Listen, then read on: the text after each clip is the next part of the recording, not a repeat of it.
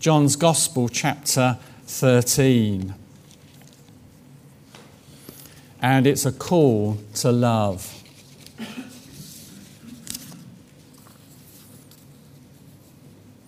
Love is one of those words. Can we have the PowerPoint, please? Love is one of those words, isn't it, that we, uh, we think, oh, we know what that is. Of course, we love one another. Everybody loves one another here, don't they, in Bretton Baptist Church?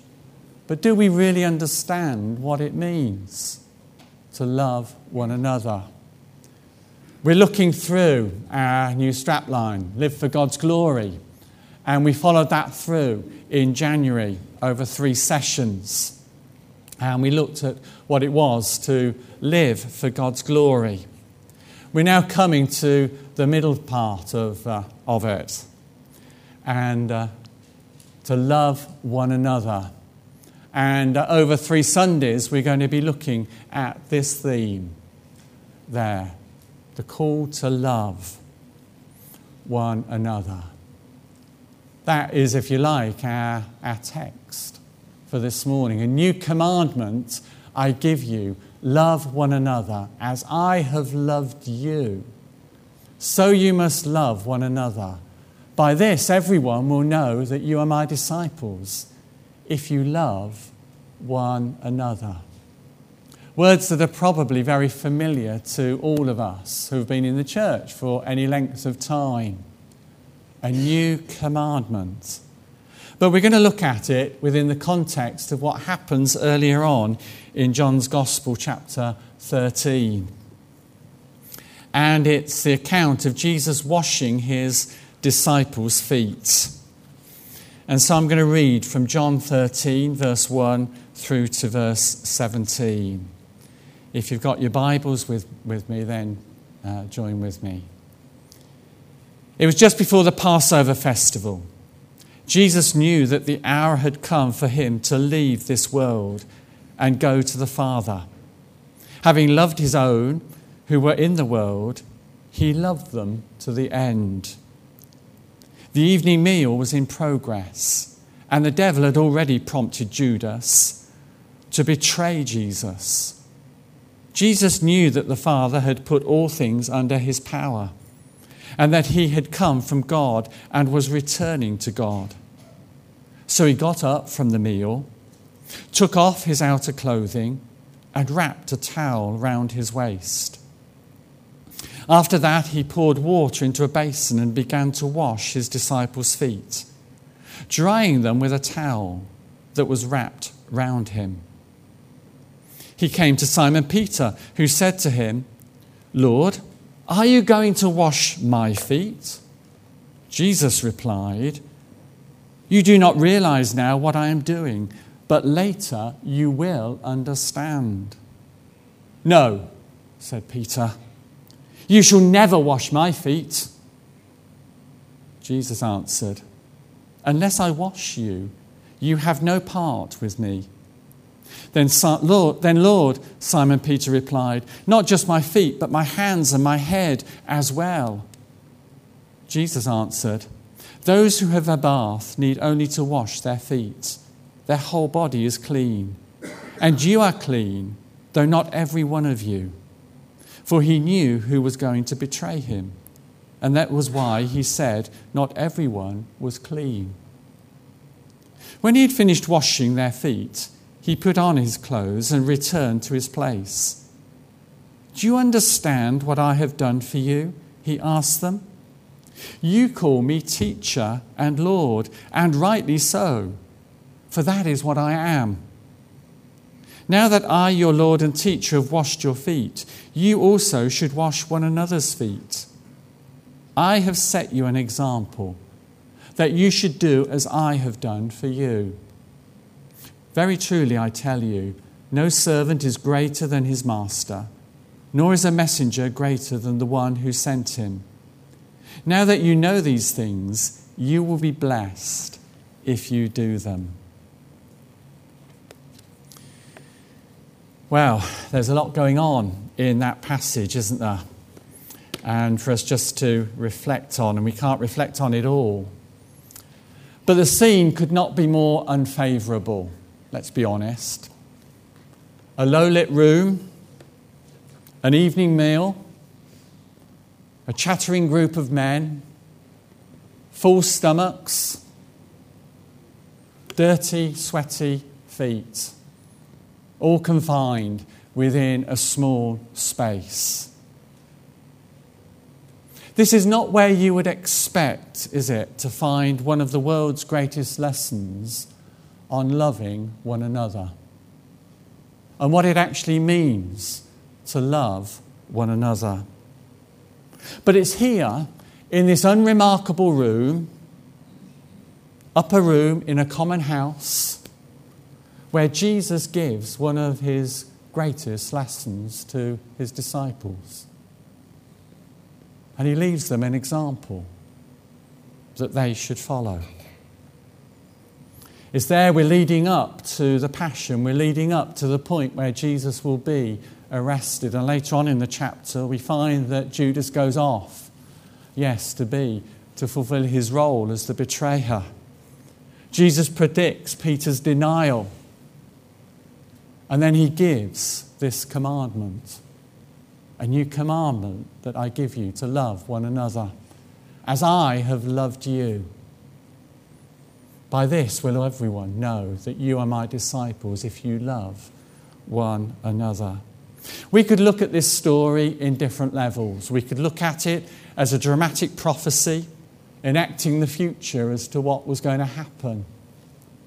We could see it as an acted parable of the cleansing that Jesus provides ultimately there at the cross. Or we can look at it as a spiritual lesson about the example that he leaves. And it's probably there that we struggle most of all. We like the theological arguments because we can ruminate over them.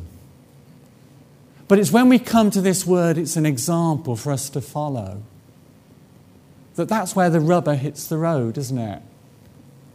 Because it confronts our own actions. It confronts the way that we live. It confronts our own attitudes.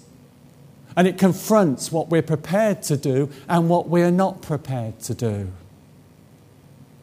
Jesus says, I have set you an example that you should do as I have done for you. Now, yes, we can spiritualize it and we can move it forward and we can look at the sacrificial death of Jesus on the cross. But let's just pause for a moment and look at the example that Jesus has just enacted in front of them. To a group of men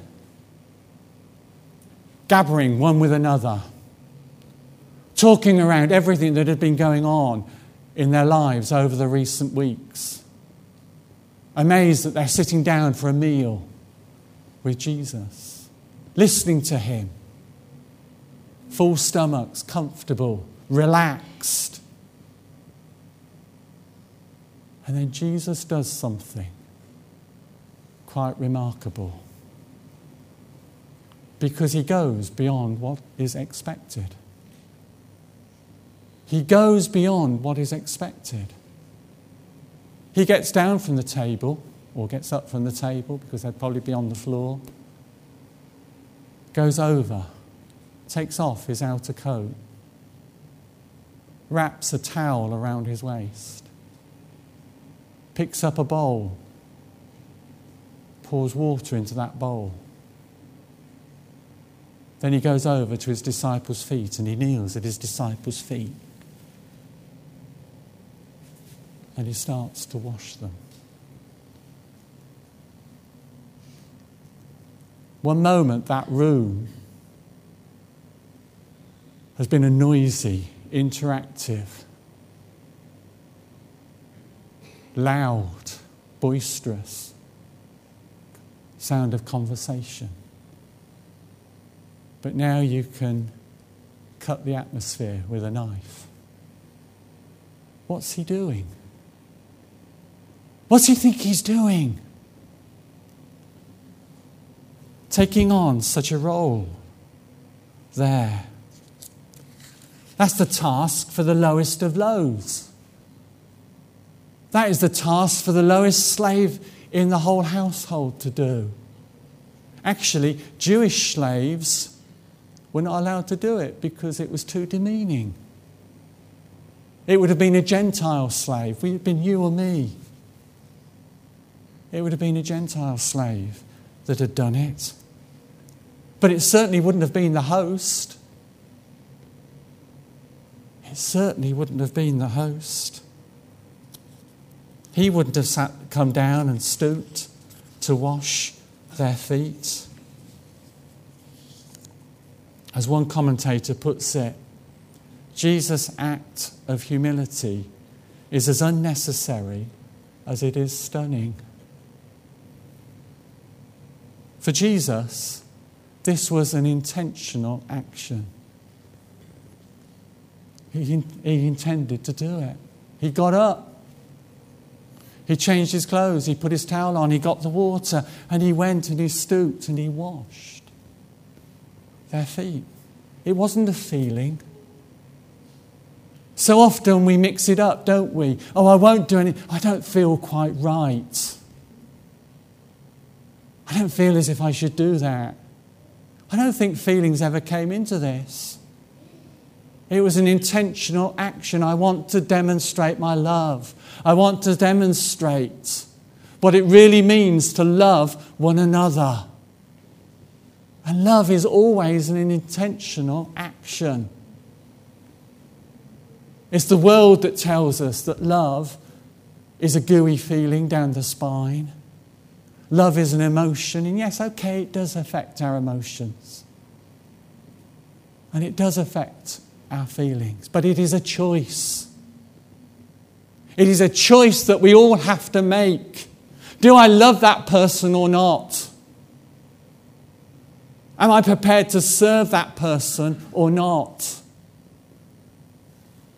Because the love that here is agape love. It's agape love. Love is, agape love is that love which gives and sacrifices for the highest good of another person. The main characteristic of agape love is that it is utterly unselfish. It does not seek its own interests, but always seeks the best interests of the other person. That is the love that Jesus demonstrated on the cross.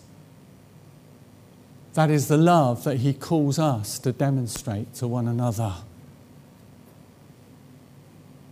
I am controlled by the decisions of my will not by my feelings.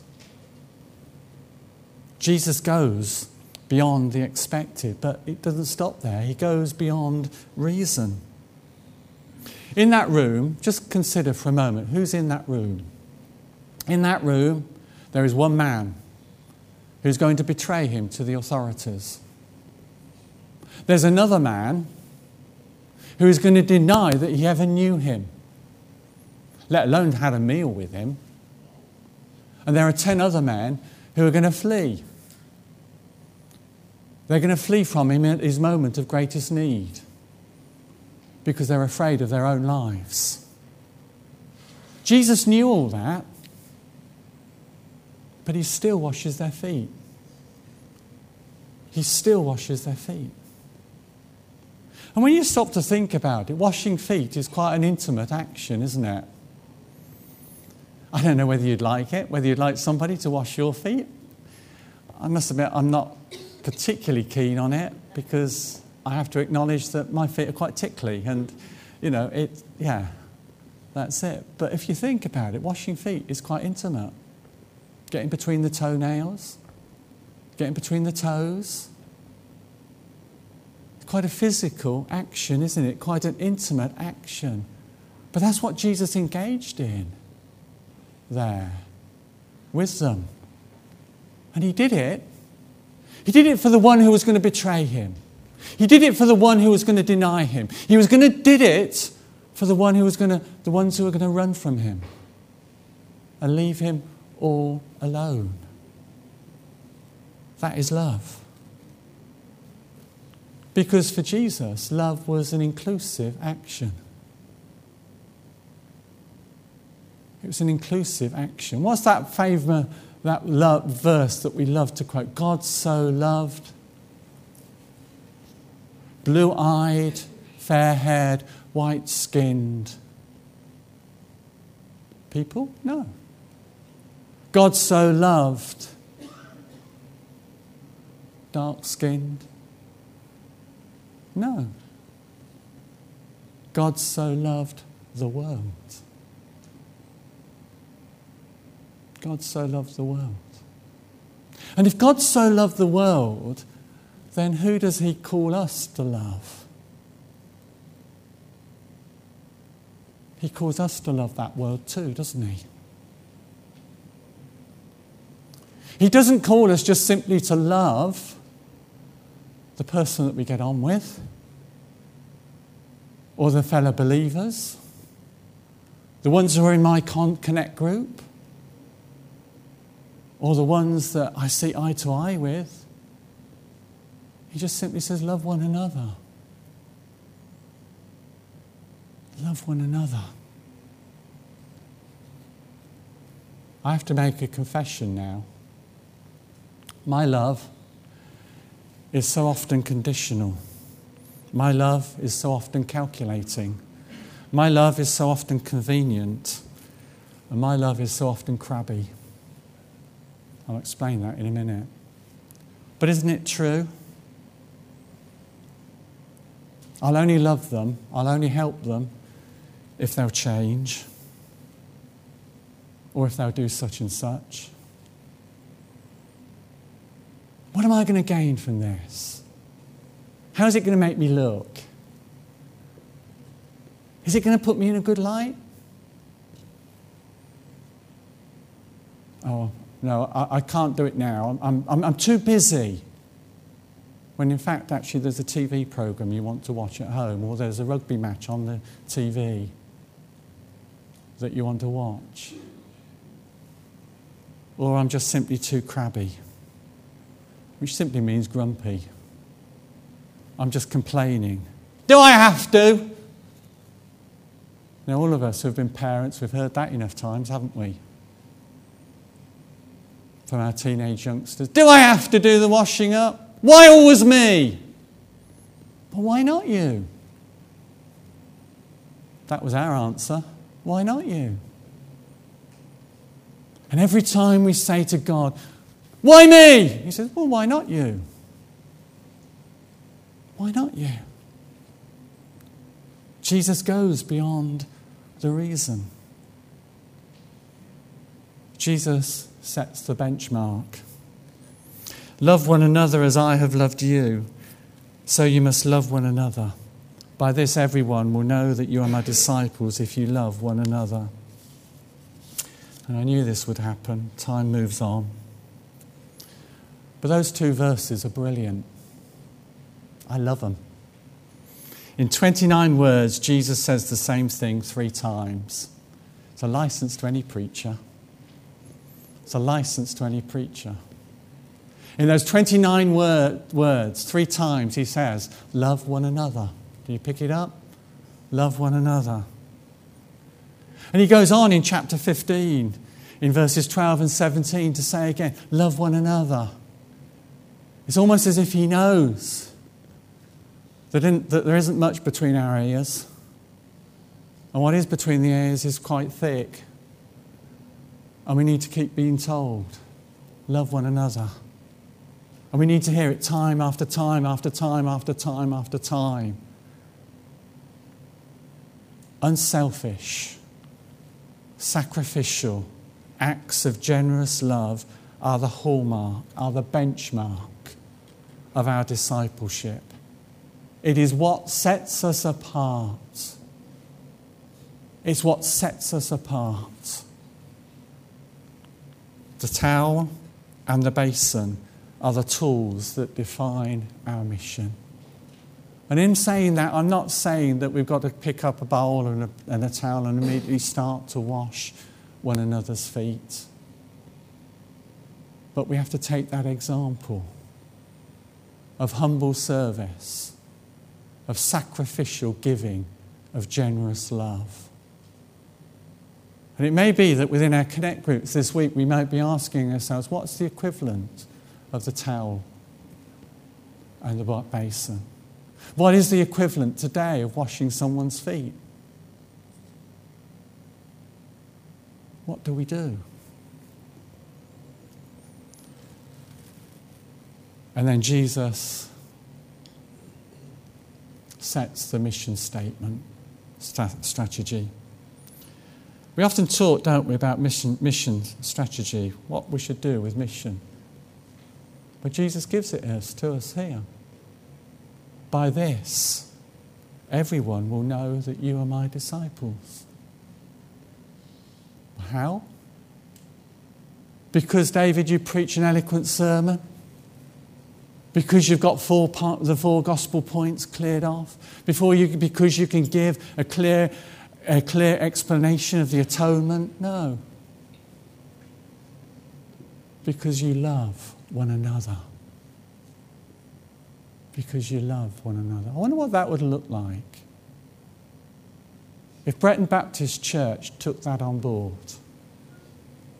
I wonder what impact that would have upon our community. If we loved one another inclusively, intimately, with a love that Jesus here has put. One of the challenges in the Connect material this week is that you have a look at 40 acts of kindness. We're coming into Lent. A Lent, where a time when often it's looked upon as a time to give something up. Well, 40 acts of kindness turns it on a head. It's a period to give something.